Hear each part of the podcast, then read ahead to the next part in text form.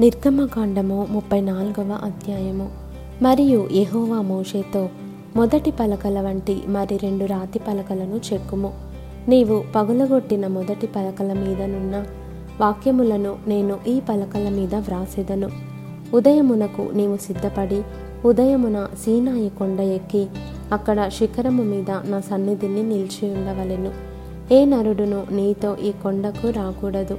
ఏ నరుడును ఈ కొండ మీద ఎక్కడనైనను కనబడకూడదు. ఈ కొండ ఎదుట గొర్రెలైనను ఎద్దులైనను మేయకూడదని సెలవిచ్చెను.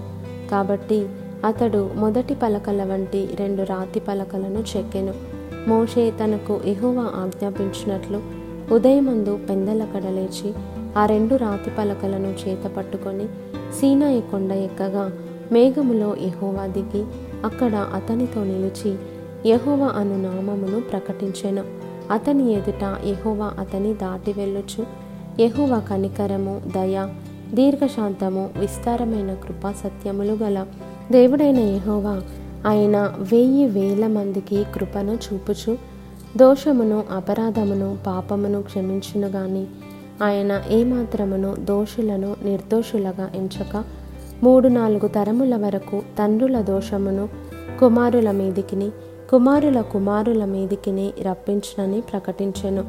అందుకు మోషే త్వరపడి నేల వరకు తలవంచుకొని నమస్కారము చేసి ప్రభువా నా మీద నీకు కటాక్షము కలిగిన ఎడల నా మనవి ఆలకించుము. దయచేసి నా ప్రభువు మా మధ్యన ఉండి మాతో కూడా రావలెను. వీరు లోబడనుల్లని ప్రజలు. మా దోషమును పాపమును క్షమించి మమ్మును నీ స్వాస్థ్యముగా చేసుకొను అనెను అందుకు ఆయన ఇదిగో నేను ఒక నిబంధన చేయుచున్నాను. భూమి మీద ఎక్కడనైనను ఏ జనములోనైనను చేయబడని అద్భుతములు నీ ప్రజలందరి ఎదుట చేసేదను. నీవు ఏ ప్రజల నడుమనున్నావో ఆ ప్రజలందరూ యహోవ కార్యమును చూచెదరు. నేను నీ ఎడల చేయబోవునది భయంకరమైనది. నేడు నేను నీకు ఆజ్ఞాపించు దానిని అనుసరించి నడువుము. ఇదిగో నేను అమోరియులను కనానీయులను హిత్తీయులను పెరిచీయులను హివ్వీయులను ఎబూసీయులను నీ ఎదుట నుండి వెళ్ళగొట్టేదను. నీవు ఎక్కడికి వెళ్ళుచున్నావో ఆ దేశపు నివాసులతో నిబంధన చేసుకొనకుండా జాగ్రత్త పడము. ఒకవేళ అది నీకు ఉరి కావచ్చును. కాబట్టి మీరు వారి బలిపీఠములను పడగొట్టి వారి బొమ్మలను పగలగొట్టి వారి దేవతా స్తంభములను పడగొట్టవలెను. ఏలయనగా వేరొక దేవునికి నమస్కారము చేయవద్దు. ఆయన నామము రోషము గల ఎహోవా ఆయన రోషము గల దేవుడు. ఆ దేశపు నివాసులతో నిబంధన చేసుకొనకుండా జాగ్రత్త పడుము. వారు ఇతరుల దేవతలతో వ్యభిచరించి ఆ దేవతలకు బలి అర్పించుచున్నప్పుడు ఒకడు నిన్ను పిలిచిన ఎడల నీవు వాని బలిద్రవ్యమును తినకుండా చూచుకొనుము. మరియు నీవు నీ కుమారుల కొరకు వారి కుమార్తెలను పుచ్చుకొను నెడల వారి కుమార్తెలు తమ దేవతలతో వ్యభిచరించి నీ కుమారులను తమ దేవతలతో వ్యభిచరింపచేయుదురేమో. పోతపోసిన దేవతలను చేసుకొనవలదు. మీరు పొంగని వాటి పండుగ ఆచరింపవలెను. నేను నీకు ఆజ్ఞాపించినట్లు ఆబీబు నెలలో నియామక కాలమందు ఏడు దినములు పొంగని వాటినే తినవలెను. ఏలయనగా ఆబీబు నెలలో ఐగుప్తులో నుండి మీరు బయలుదేరి వచ్చి తిరి. ప్రతి తొలిచూలు పిల్లయు నాది. నీ పశువులలో తొలిచూలుదైన ప్రతి మగది దూడయే గాని గొర్రెపిల్లయే గాని అది నాదగును. గొర్రెపిల్లను ఇచ్చి గాడిద తొలిపిల్లను విడిపింపవలెను. దాని విమోచింపని ఎడల దాని మెడను విరుగదీయవలెను. నీ కుమారులలో ప్రతి తొలిచూలు వాని విడిపింపవలెను. నా సన్నిధిని వారు వట్టి చేతులతో కనబడవలదు. ఆరు దినములు నీవు పనిచేసి ఏడవ దినమున విశ్రమింపవలెను. దున్ను కాలమందైనను కోయు కాలమందైనను ఆ దినమున విశ్రమింపవలెను. మరియు నీవు గోధుమల కోతలో ప్రథమ ఫలముల పండుగను అనగా వారముల పండుగను సంవత్సరాంతమందు పంట కూర్చు పండుగను ఆచరింపవలెను. సంవత్సరమునకు ముమ్మారు నీ పురుషులందరూ ప్రభువును ఇస్రాయేలీల దేవుడును అయిన యహోవా సన్నిధిని కనబడవలెను. ఏలయనగా నీ ఎదుట నుండి జనములను వెళ్ళగొట్టి నీ పొలిమేరలను గొప్పవిగా చేసేదను.